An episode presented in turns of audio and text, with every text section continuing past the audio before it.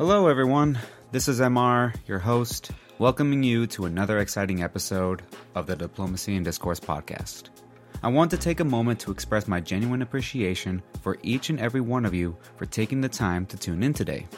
Your support means the world to us. As we delve into thought provoking discussions and explore diverse perspectives, I kindly request you to help us grow by leaving a review on your preferred podcast platform, such as Spotify or any other platform that you are enjoying. Your feedback is invaluable and it will assist us in delivering content that resonates with you. For those of you who are listening on YouTube, I would be grateful if you could show your support by liking this video and subscribing to our channel. By doing so, you'll stay up to date with our latest episodes and help us reach a wider audience. If you have any questions, comments, or concerns, please don't hesitate to reach us out at diplomacyandiscourse at gmail.com. Your input is essential in shaping the direction of our podcast and improving our listener experience. Lastly, I want to express my gratitude for your continued support. Your enthusiasm for our podcast is what keeps us going. Please help us spread the word by sharing our episodes with your friends, families, and colleagues. Your personal recommendations mean the world to us. Now, let's dive into today's captivating conversation. And thank you once again for being here and enjoy the episode. Power politics also known as realpolitik, is the use of political power to achieve the desired outcome in a given situation. Power politics involves the use of all available resources, including military force, economic incentives, and diplomatic negotiations to achieve certain goals. It is not to be confused with power sharing, which is a form of democracy that is based on compromise and negotiation. This practice has been employed throughout the history of mankind and continues to be a major factor in international relations. Power politics is often seen as a way to gain control over other countries and spheres of influence. It is often used in international relations to gain the upper hand in a negotiation or to gain an advantage over a rival country. Power politics can also be used to achieve political goals such as regime change or economic dominance. In its most basic form, power politics involves the use of coercive tactics, such as threats or the use of force, to achieve objectives. In this episode, we will explore the dynamics of power politics, including its history, current applications, and implications for the future. Power politics has been practiced since ancient times, such as the Roman Empire's use of military force to expand its empire, the Assyrian Empire's use of economic incentives to exert control over neighboring states, and the Persian Empire's use of diplomacy to secure alliances. In the Middle Ages, monarchs utilized power politics to influence their neighbors. During the Middle Ages, monarchs used power politics to expand their empires, create alliances, and gain control over their neighbors. For example, King Henry VIII of England used alliances and military force to expand his kingdom and gain control over Wales and Ireland. King Louis XIV of France used power politics to gain influence in Europe and to expand the French Empire. King Philip II of Spain used diplomatic negotiations and military force to gain control over the Netherlands. While the 20th century, the two world wars were fought in part because of power politics. Power politics was a major factor in the two world wars because they were fought over issues of hegemony, economic resources, and ideological differences. The two world wars were also fought over power politics as countries sought to gain control over their rivals and expand their empires. Additionally, during the Cold War, power politics was used to achieve political, economic, and military objectives, such as the formation of alliances and the establishment of balance of power. During the Cold War, the two superpowers, the United States and the Soviet Union, employed power politics to maintain their respective spheres of influence. This was particularly evident in the Cuban Missile Crisis, when the United States and the Soviet Union were on the brink of nuclear war over their respective spheres of influence in Cuba. The two countries used their power politics to jockey for position and leverage, with each side trying to gain the upper hand. Today, power politics is still prevalent in international relations, with countries relying on economic sanctions, military action, and other forms of pressure to achieve their goals. This type of power politics is often harmful to countries, as it often leads to conflicts and instability in the region. It can also lead to long term environmental damage, as countries often pursue their own interest at the expense of others. Power politics continues to be used in international relations, particularly in the Middle East and in the relationship between the United States and Russia. Russia and the United States employ power politics, but in different ways. In recent years, Russia has employed more aggressive tactics, such as military action, economic sanctions, and political pressure. Examples of these types of aggressive tactics include its annexation of Crimea in 2014, its military intervention in Syria in 2015, and its involvement in the ongoing conflict in Ukraine. Russia has also used economic sanctions against the United States, the European Union, and other countries, as well as political pressure to influence the outcomes of elections in countries such as the United States and France. On the other hand, the United States relies on more diplomatic negotiations and economic incentives to reach its goals. In the past, the United States employed aggressive power politics. This is evidenced by the invasion of Iraq in 2003 and its intervention in Latin American countries during the Cold War. The United States also imposed economic sanctions on countries such as Iran, Cuba, and North Korea. However, over the past few years, the United States has relied less on direct intervention and more on diplomatic negotiations and economic incentives to achieve its objectives. This is evidenced by the Obama administration's successful nuclear deal with Iran, its attempts to normalize relations with Cuba, and its efforts to denuclearize North Korea. During his time in office, former President Donald Trump employed a strategy of power politics on the international stage. He has used economic sanctions, military action, and the threat of military action to achieve his goals, including withdrawing from the Iran nuclear deal, imposing tariffs on China, and recognizing Jerusalem as the capital of Israel. He has also pursued an aggressive approach with North Korea, deploying additional troops to South Korea, and engaging in a war of words with the North Korean leader. Additionally, the Trump administration has used economic sanctions to pressure countries such as Russia, Venezuela, and Cuba, and it has sought to restrict immigration from certain countries. Since taking office, President Joe Biden has aimed to reverse many of the policies of the Trump administration. He has sought to re engage with international partners, including Iran, Cuba, and North Korea. He has also attempted to de escalate tensions with Russia and China and is working to rebuild trust with the European Union.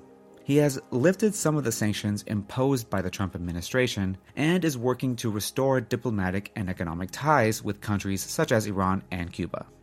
Additionally, Biden has sought to re engage with the United Nations and other international organizations, and he has emphasized the importance of diplomacy and economic incentives in achieving the United States' foreign policy goals.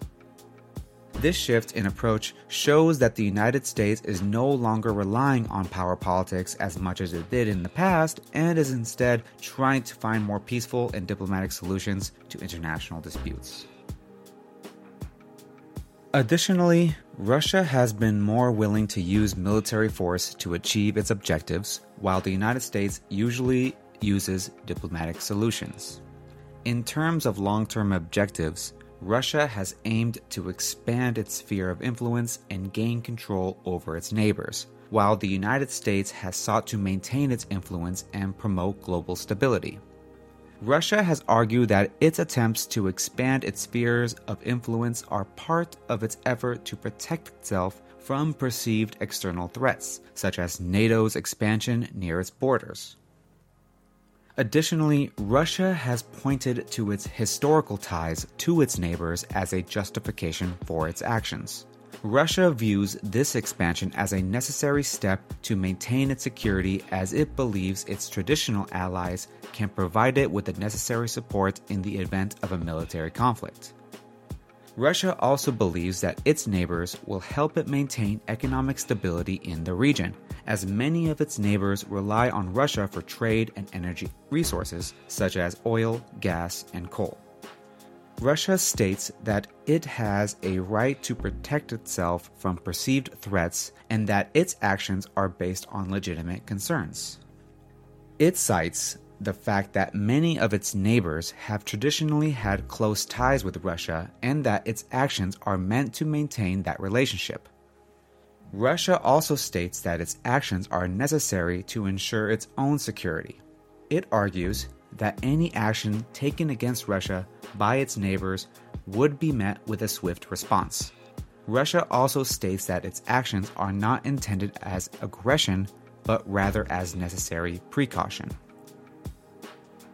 The United States has sought to maintain its influence and promote global stability by engaging in diplomatic efforts and using economic and political sanctions to pressure countries to change their policies or behavior. This has been a priority for the US for decades as it seeks to shape the world order in a way that benefits its interests. Diplomatic efforts have been focused on forming alliances and treaties while economic sanctions have been used to punish countries for engaging in activities such as human rights violations or aggression.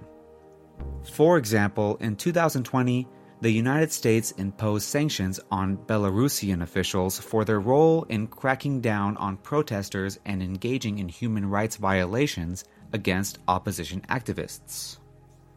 The sanctions included travel restrictions and asset freezes for the officials involved.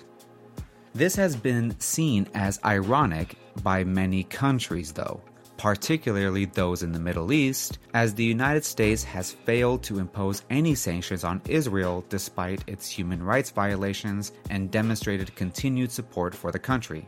This has led to increased tensions between the United States and countries in the region, as many believe the United States is not acting in a consistent manner with regards to punishing human rights violations. Additionally, the United States has used military intervention and foreign aid to bolster regional stability and to counter Russian influence in the region. The United States has worked with allies to impose sanctions on Russia and to provide support to countries in the region affected by Russian aggression. The United States has also sought to maintain its influence by engaging in diplomatic talks with Russia to encourage the resolution of disputes and to promote international cooperation. In the Middle East, Iran, Saudi Arabia, and Israel are leveraging their power politics to gain influence in the region, to expand their influence, to gain access to resources, and to establish dominance in the region. Iran seeks to expand its influence in the Middle East through various means, including support for proxy groups like Hezbollah in Lebanon and militias in Iraq and Syria. Iran's involvement in these countries serve to advance its interests and extend its regional influence. Additionally, Iran pursues energy resource access and dominance by leveraging its significant oil and gas reserves. Saudi Arabia employs diplomatic and military strategies to influence the region. It seeks to counterbalance Iran's influence by forming alliances with countries like the United Arab Emirates and by leading a coalition in Yemen against Houthi rebels, perceived as an Iranian proxy. Saudi Arabia also utilizes its vast oil reserves to maintain its economic influence. Israel employs a mix of military and intelligence capabilities to establish regional dominance. It focuses on maintaining military superiority and conducts covert operations to counter perceived threats, particularly from Iran. Israel's technological advancements and strategic partnerships with countries like the United States enhance its regional influence. These countries engage in complex geopolitical maneuvers, often involving alliances and proxy conflicts, to expand their regional power and access vital resources. The dynamics in the Middle East continue to evolve, influenced by these power politics. For more detailed insights, refer to the House of Commons Library report on Iran's influence in the Middle East and foreign affairs articles on the multi aligned Middle East. The United States and Russia are using power politics to maintain their influence in the region. This is done by forming alliances and treaties, providing foreign aid, and engaging in diplomatic talks. Additionally, both countries have employed military interventions, economic sanctions, and other forms of coercion to pressure countries to change their policies or behavior. Both of the United States and Russia utilize various power politics strategies to maintain influence in the Middle East. The US has formed alliances with countries like Israel, Saudi Arabia, and the UAE, enhancing its regional presence. Russia maintains relations with Syria and Iran, bolstering its influence. Both nations engage in diplomatic discussions to mediate conflicts and secure their interests. The US has been involved in Middle East peace negotiations, while Russia hosts talks on Syria. The US has conducted military interventions in Iraq and Afghanistan, shaping regional dynamics. Russia's intervention in Syria supports its strategic objectives. The United States employs economic sanctions as a coercive tool targeting countries like Iran and influencing their behavior. Russia also uses economic leverage in the region. In the South China Sea, the United States employs power politics to limit China's influence. The US conducts Freedom of Navigation Operations, FONOPs, challenging China's territorial claims and asserting its commitment to international maritime law. The US strengthened regional alliances with countries like Japan, the Philippines, and Vietnam, collectively opposing China's expansionist actions diplomatic negotiations were used to address territorial disputes and advocate for rule based orders. The United States also deployed naval assets to ensure a visible presence, discouraging Chinese assertiveness. These actions in the Middle East and South China Sea reflect the complex power politics strategies employed by the United States and Russia. These strategies are employed to safeguard their interests and influence in these crucial regions. For more details, refer to the provided source, particularly Secretary Antony J. Blinken's remarks on American diplomacy and the national security strategy of the United States. Donald Trump's diplomatic efforts, while often criticized, focused on global stability while simultaneously establishing close relationships with allies such as Vladimir Putin. Trump's relationships with Putin was controversial due to allegations that Putin interfered in the 2016 election. But the two leaders were able to work together on issues such as the denuclearization of the Korean Peninsula. Trump's diplomatic efforts also resulted in closer ties with countries such as China and Saudi Arabia, helping to maintain global stability. He was also a staunch opponent of the war in Ukraine and had expressed frustration with the European Union for not doing more to end the conflict. Trump's more conciliatory approach to global affairs was welcomed by many countries, as his administration was able to broker deals and agreements that avoided further escalation of tensions. His criticism of the EU's lack of involvement in the Ukraine conflict was indicative of his desire for a more peaceful resolution to the conflict. It is likely that if Trump had been in office, the war in Ukraine would have been avoided or at least contained. Trump's willingness to negotiate and compromise, as well as his willingness to criticize the EU's lack of involvement in the conflict, could be seen as a sign of strength and willingness to seek a peaceful solution.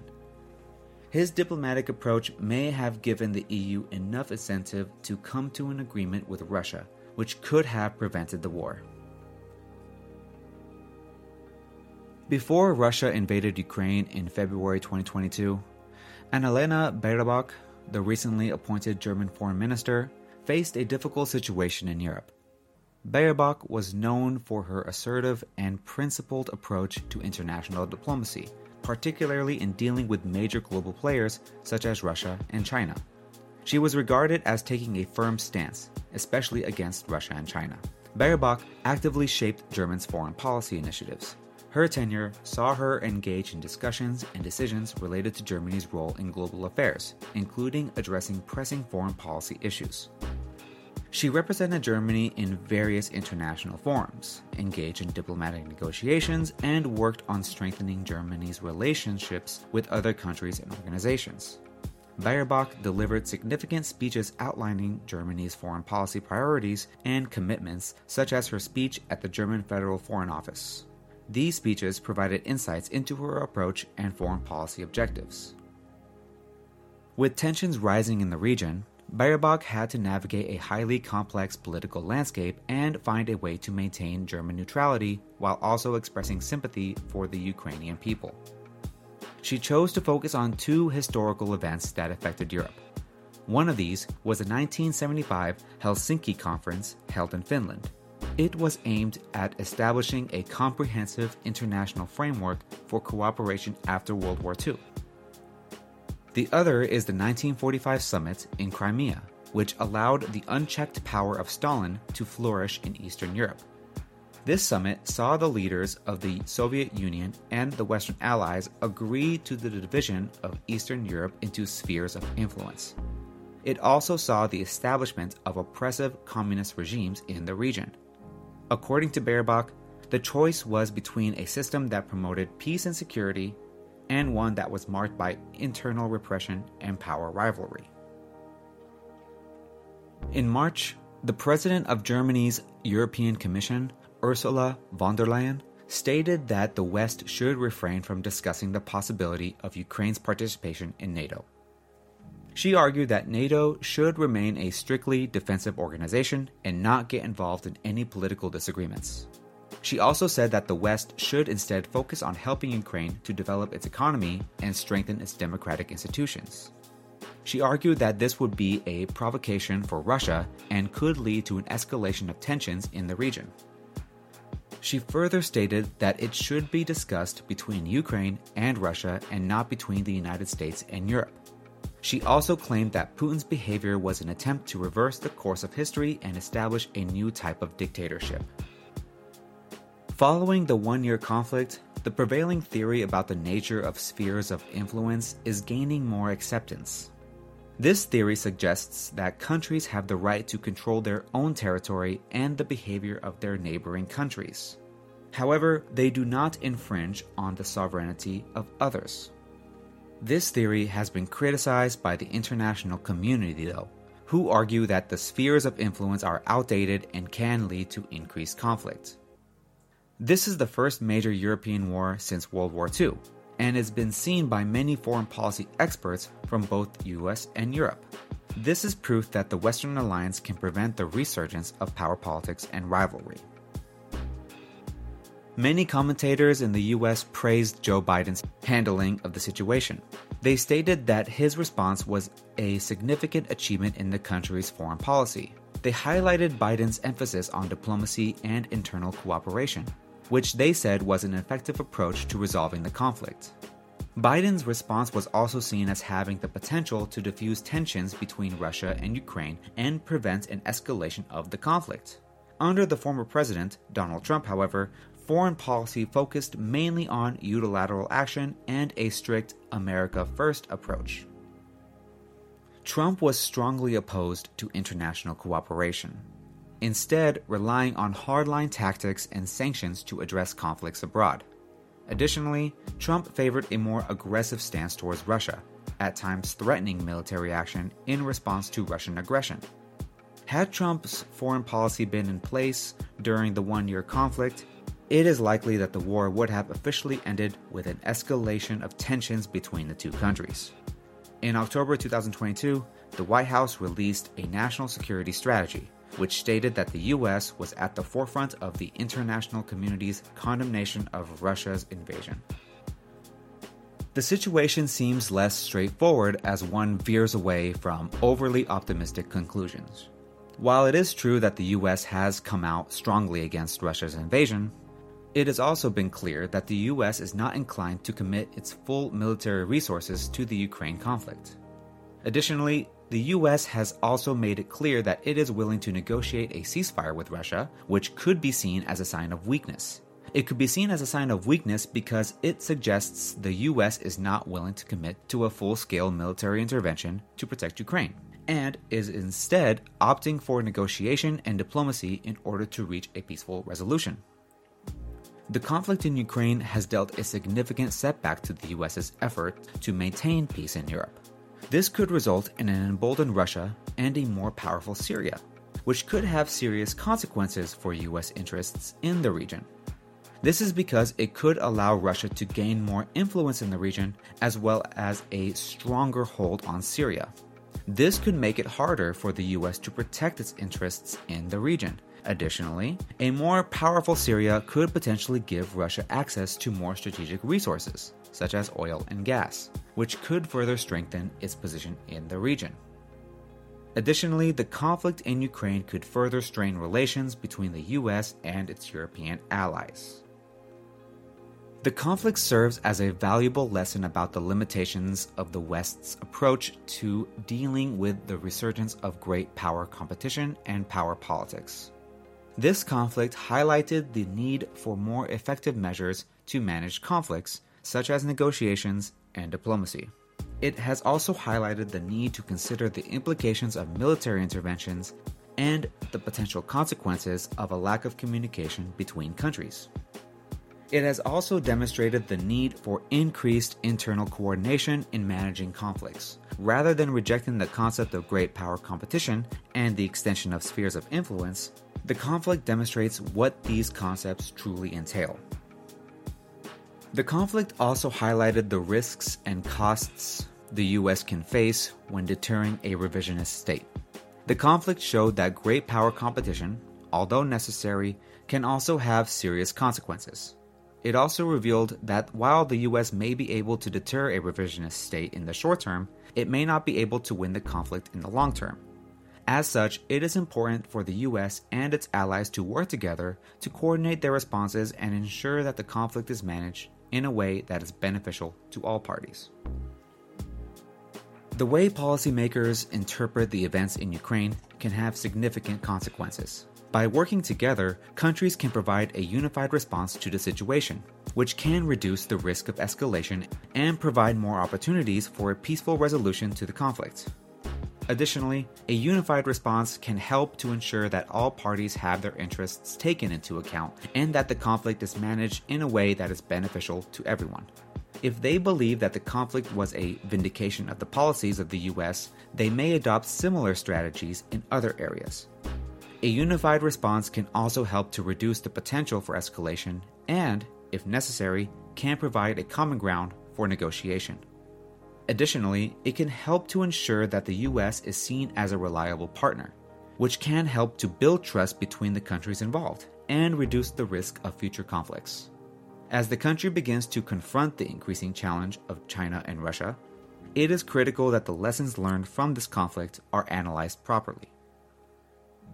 Throughout his term, some scholars have commended Biden for his handling of the Ukraine crisis. He has consistently supported Ukraine's sovereignty and territorial integrity, and he has pushed for increased sanctions against Russia.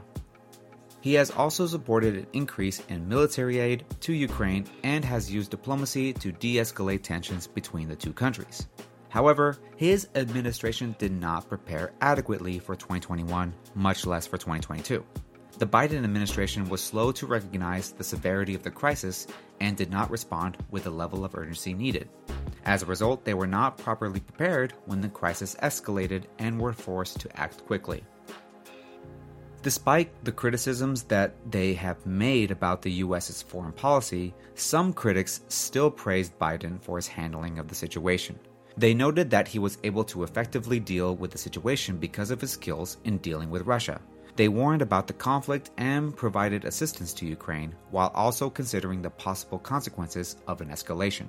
They argued that Biden successfully navigated the complex situation and avoided a more dangerous outcome due to his diplomatic skills and willingness to listen to advisors.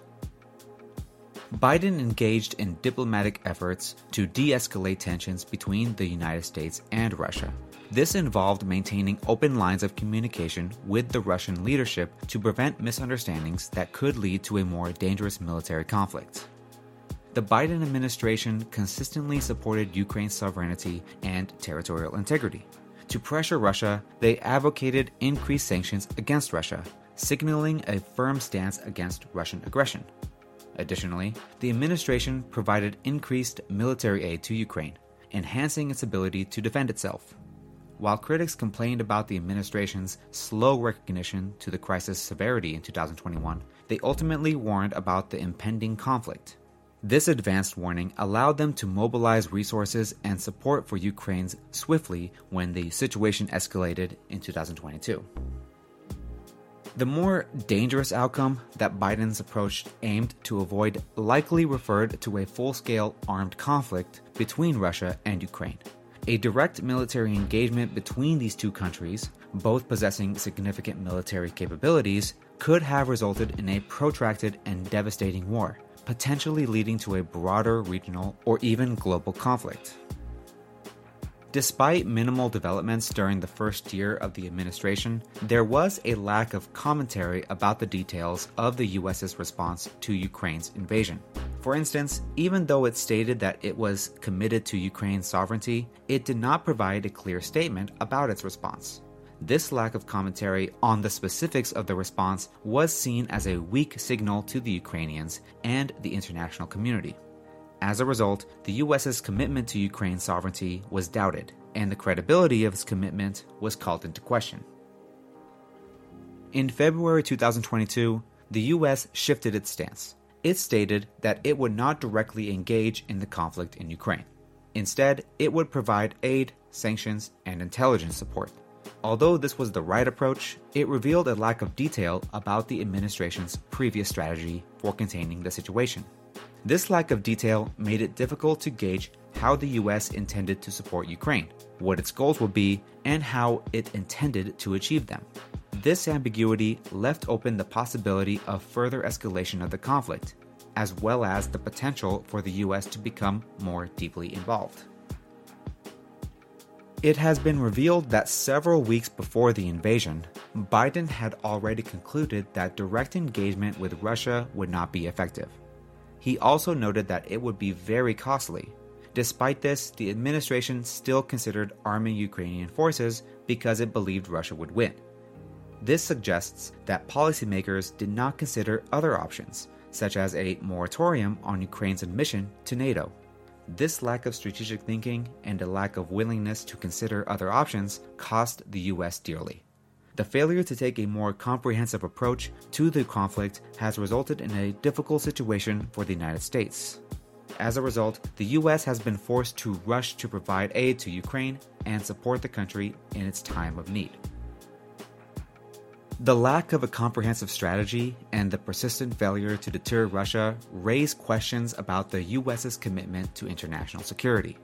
The situation in Ukraine has also caused significant political tensions, not only between the US and Russia, but also between the US and its European allies. This has been further exacerbated by the US's failure to provide a unified response to the situation, with some European countries taking a more hardline stance towards Russia than others. This lack of a unified response to the situation has further weakened the US's internal credibility and its ability to effectively intervene in conflicts. Despite the various factors that have contributed to the situation in Ukraine, the main reason why policymakers in the US have not admitted that they would not defend it is their unwillingness to acknowledge the broader implications of their actions. The US government does not want to admit that its decision not to support Ukraine is part of a larger strategy to weaken Russia and influence regional politics. They are interested in trying to downplay the implications of their actions, claiming that they are focused on helping Ukraine achieve peace and resolve the conflict. This is not the fault of the Biden administration. The US government has been using this method of obscuring its true intentions for a long time. This has been done by the Bush administration, the Obama administration, and now the Biden administration. As a result, the current US government will face similar criticisms in the future.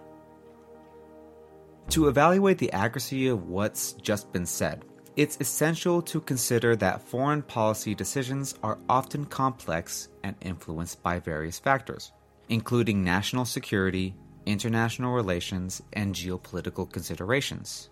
While there may be elements of truth in what's just been asserted, attributing the entire situation in Ukraine solely to a deliberate strategy to weaken Russia oversimplifies the situation. The US government's stance on Ukraine is shaped by a combination of factors, and it may not be accurate to solely blame the Biden administration for the current situation. Decisions related to international conflicts are typically the result of extensive diplomatic considerations and are influenced by long standing policies and alliances. For a long time, the US has maintained a policy of assuring that Georgia and Ukraine would inevitably become members of NATO. Georgia and Ukraine's eventual membership in NATO is a result of US policy to prevent a resurgence of Russian expansionism. This policy was further reinforced by Russia's 2008 invasion of, Georgia, which they used as a pretext to annex part of the country. The US and other NATO countries saw this as a direct challenge to their security and thus increased their commitment to the eventual membership of Georgia and Ukraine in NATO. This assumption was supported by the belief that any alternative would restrict US power. Despite the opposition of other members of the alliance, this notion persisted. The belief was that the enlargement of NATO would strengthen the US's position in the region in addition, it would provide security and stability for Georgia and Ukraine. Russia's actions were seen as a direct attack on the West, and the US was determined to retaliate by increasing its commitment to Georgia and Ukraine's membership in NATO. This was viewed as a way to protect US power and interests in the region. And despite the fact that other members of the alliance were not in favor of the move, the US was determined to press ahead. After Russia's invasion of Ukraine in 2014, many foreign policy experts in the US admitted that Ukraine and Georgia could not join NATO. During Russia's invasion of Ukraine in 2014, which led to the annexation of Crimea, this invasion was seen by the US and other NATO countries as a direct challenge to their security. This led to an increase in their commitment to the eventual membership of Georgia and Ukraine. However, after this invasion, many foreign policy experts in the US admitted that Ukraine and Georgia could not join NATO due to the fact that it would restrict US power and interest in the region and that it could potentially lead to an escalation of tensions with Russia. As the situation in Ukraine became worse, US policymakers refused to acknowledge this reality and did not discuss the alliance's policy towards Russia.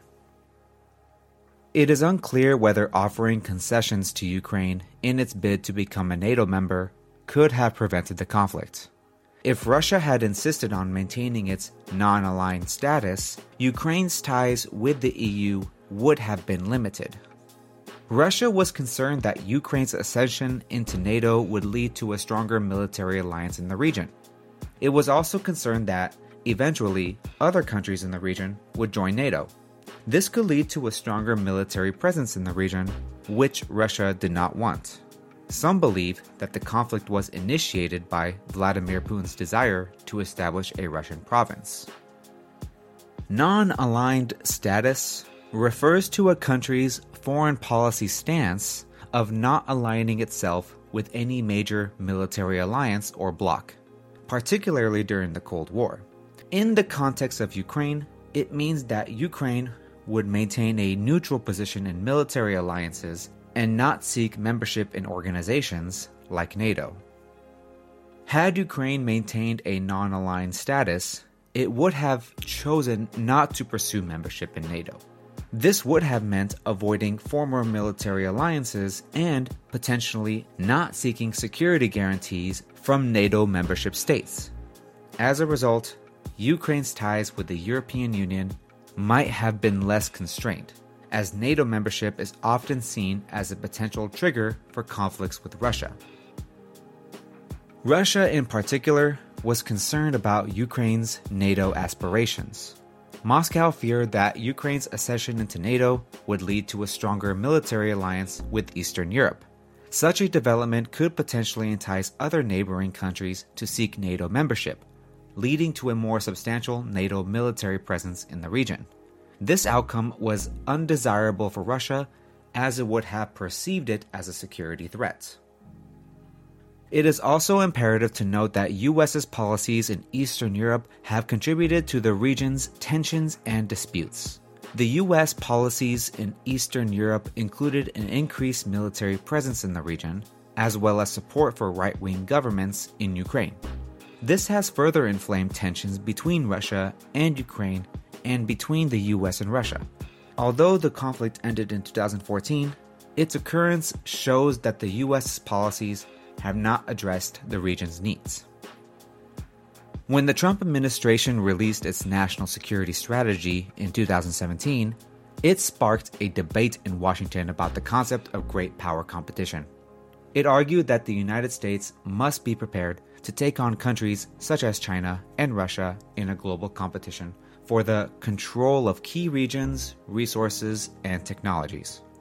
This sparked a debate about whether or not the US should focus its resources on competing with these countries or on maintaining global stability. Most countries did not expect that the conflict in Ukraine would lead to a return to open confrontation on the European periphery. The cost of maintaining a disorderly great power system must still be considered by US policymakers. The conflict in Ukraine has highlighted the increasing competition for global political influence. Russia's annexation of Crimea and support for separatists in eastern Ukraine has highlighted the lack of respect for international norms and agreements. It has also demonstrated Moscow's willingness to use military force to achieve its goals. This has caused other countries to take notice and have increased their assertiveness and willingness to challenge the status quo. At its core, a great power can exert significant influence over economic and political outcomes, even if it does not have direct territorial control. This is because a great power's willingness to use force can scare other countries into compliance, or it can create an atmosphere of uncertainty that can lead to diplomatic negotiations or proxy wars. In addition, a great power's willingness to use force can shape the international diplomatic landscape, as other countries are more likely to take a more assertive stance if they feel threatened. Unfortunately, the term great power has negative connotations due to past examples of imperial exploitation. These include Neville Chamberlain's appeasement of Hitler in 1938 and the Yalta Conference following the Second World War. These examples demonstrate the power of empires to use their influence to manipulate other countries for their own benefit, often at the expense of other countries. This can be seen as an abuse of power and has led to a distrust of great powers. This concept misunderstands the overall concept of great power dominance. A great power does not need to extend its influence to smaller nations at the expense of other countries. This occurs due to the dynamics of power and geography. For instance, one powerful nation can easily assert its dominance due to perceived high costs, while another may not challenge it. In 1907, Russia did not seek to challenge British influence in Afghanistan. Instead, it established its sphere of influence through the Anglo Russian Entente. Russia likely perceived that challenging British influence in Afghanistan would come with significant costs, both in terms of potential conflict and resources. The British Empire was a formidable power at the time, and engaging in direct confrontation might have been too costly for Russia. The Anglo Russian Entente allowed Russia to secure its strategic interests in other regions such as Central Asia and Persia, without directly clashing with British interests. This pragmatic approach allowed both powers to avoid unnecessary conflicts. The geopolitical realities of the time often shaped the actions of great powers. Afghanistan was situated in a complex region, and maintaining a stable balance of power while avoiding direct confrontation was a strategic choice.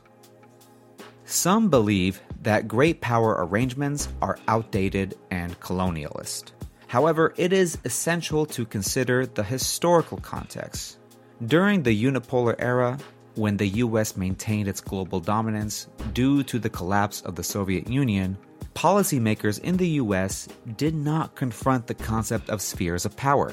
The concept of spheres of influence was less relevant because the US held unrivaled power. However, in a multipolar world, great power dynamics and spheres of influence continue to influence geopolitics, albeit in different ways. The decision by great powers regarding their spheres of influence are influenced by a complex interplay of factors, including perceived costs, strategic interests, and geopolitical realities. These factors shape the relationships and arrangements among powerful nations to the global stage. The US opposes the concept of spheres of influence for several reasons. 1 global dominance. Historically, the United States has positioned itself as a global superpower with interests and responsibilities spanning the globe. Its opposition to spheres of influence is partly driven by a desire to maintain its position at the forefront of international affairs. It perceives such spheres as restricting its own influence and interests. 2. Sovereignty and international law. The U.S emphasizes the importance of sovereignty and international law because it believes that when one nation imposes its spheres of influence on another, it undermines that nation's sovereignty and violates established international norms. The US aims to uphold these principles to maintain a global order where nations have the right to pursue their interests without undue interference. So, regarding the perceived irony or hypocrisy in this stance, while the US has, at times, intervened in other countries' affairs to advance its interests and ideologies, it often justifies these actions based on principles like democracy, human rights, and international stability. Critics argue, however, that these interventions could indeed expand its spheres of influence. The US invasion of Iraq in 2003 is often criticized for its perceived hypocrisy and long term consequences. Here's a breakdown of these aspects. The US justified the invasion by believing Iraq possessed weapons of mass destruction, WMDs, which posed an imminent threat. However, after the invasion, no such WMDs were found, leading to accusations that the US used false pretenses for the war. The US argued that the invasion was to promote democracy and eliminate a brutal dictator. Critics argue that the US has supported authoritarian regimes in other regions when it suits its interests, which contradicts its stance on promoting democracy. So the consequences led to the overthrow of Saddam Hussein's regime. However, it also resulted in a power vacuum and sectarian tensions, contributing to years of instability and violence in Iraq.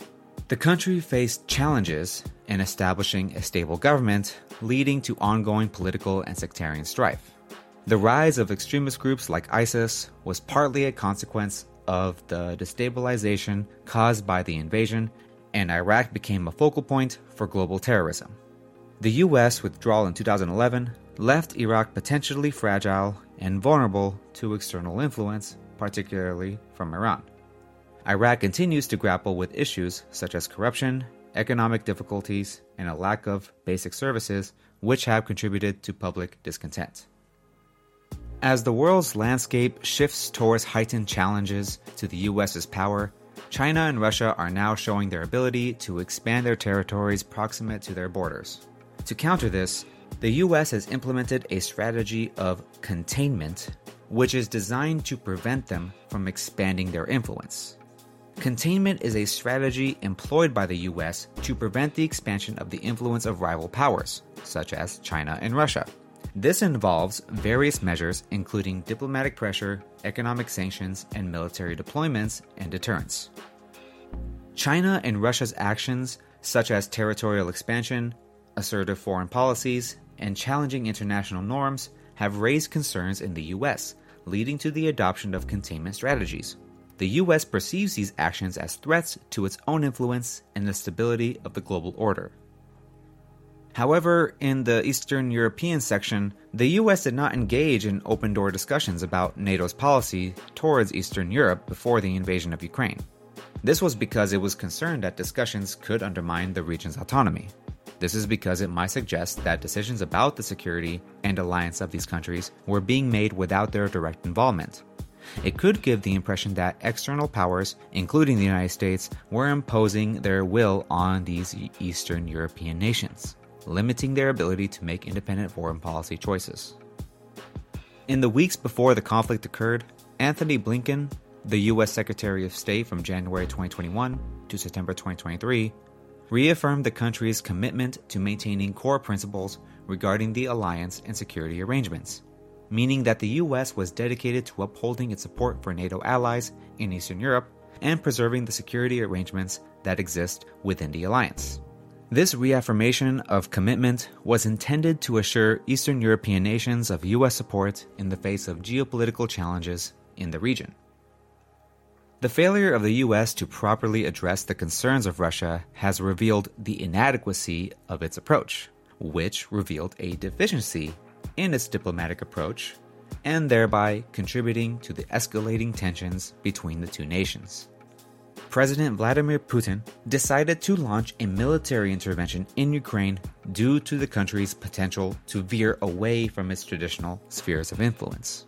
Russia has historically considered Ukraine as part of its sphere of influence, primarily due to cultural, historical, and geopolitical factors.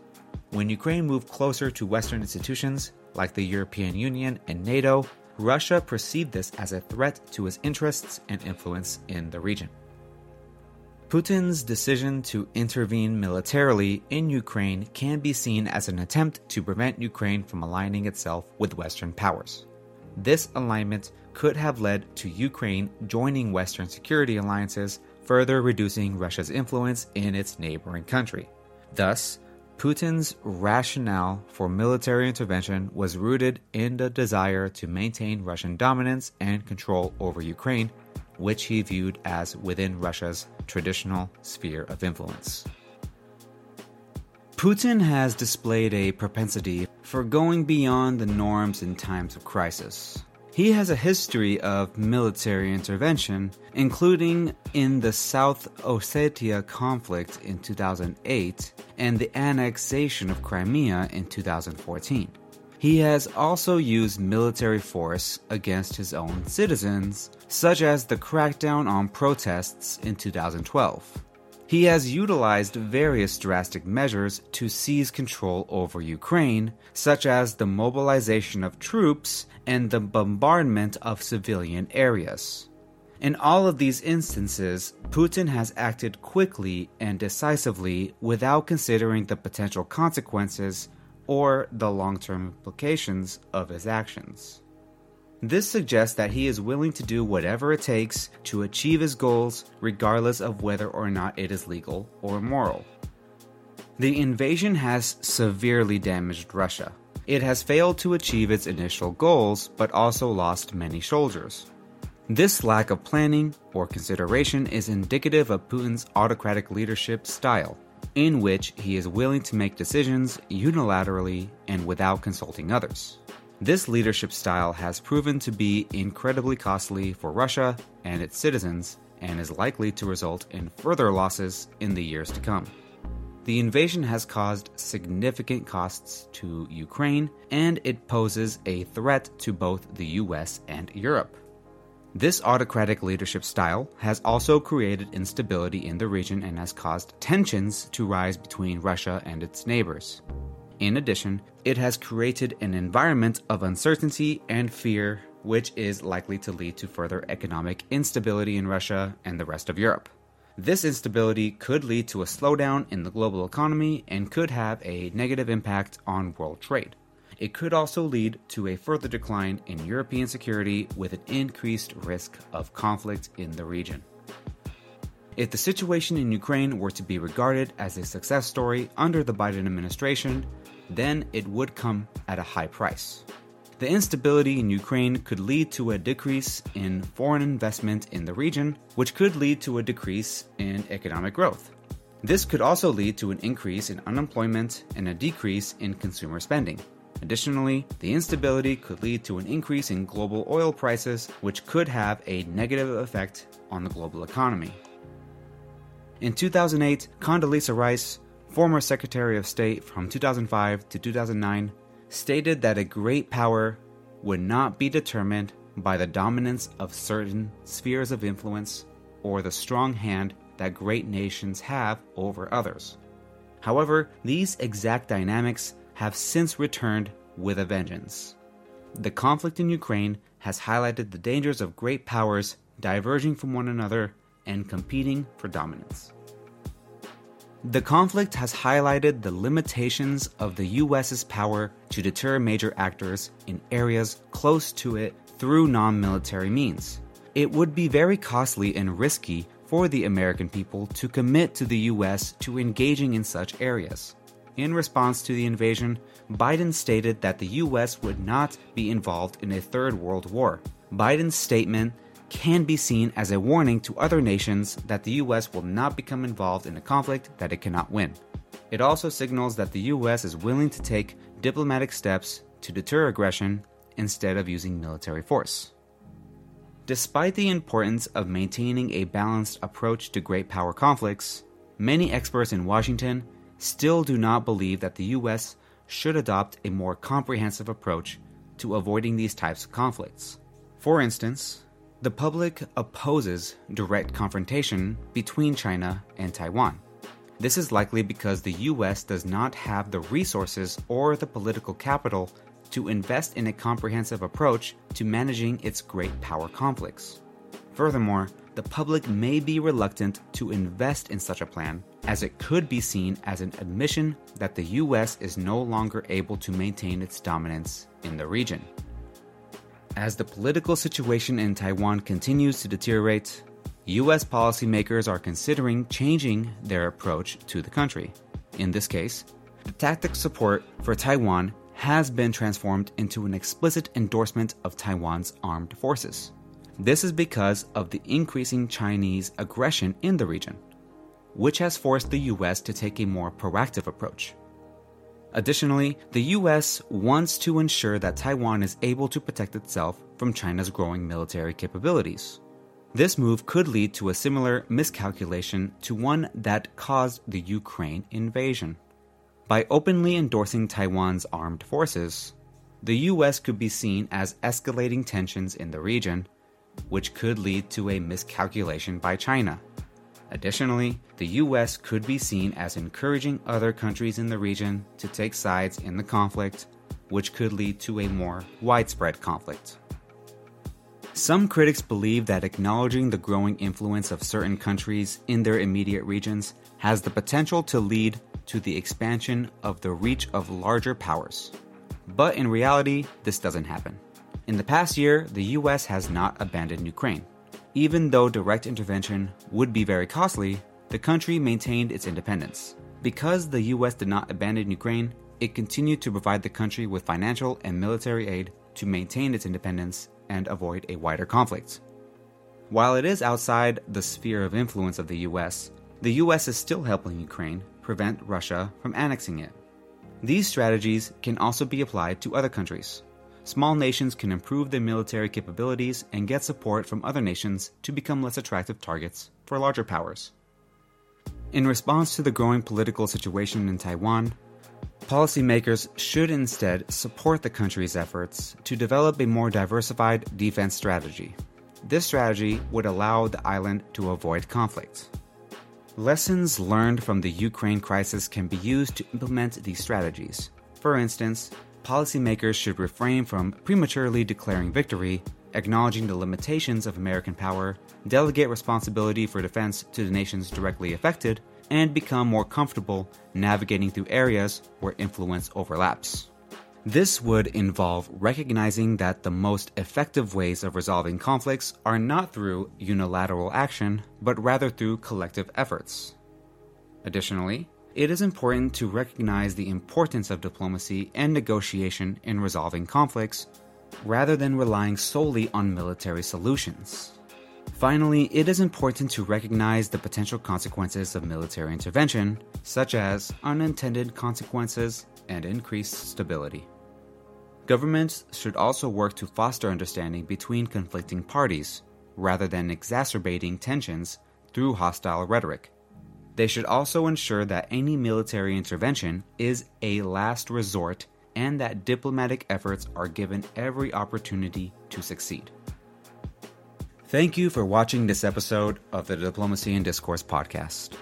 If you found this discussion valuable and thought provoking, I kindly ask you to show your support by liking this video, subscribing to our channel, and leaving a review on your preferred podcast platform. Your feedback and engagement helps us grow and reach new audiences. If you have any questions, comments, or concerns, please don't hesitate to reach us out at diplomacyandiscourse at gmail.com. We value your input and strive to create content that resonates with you. Once again, thank you for being part of our community your support means the world to us. Stay tuned for more captivating conversations and thought provoking episodes. Until next time, take care and keep exploring the world of diplomacy and discourse.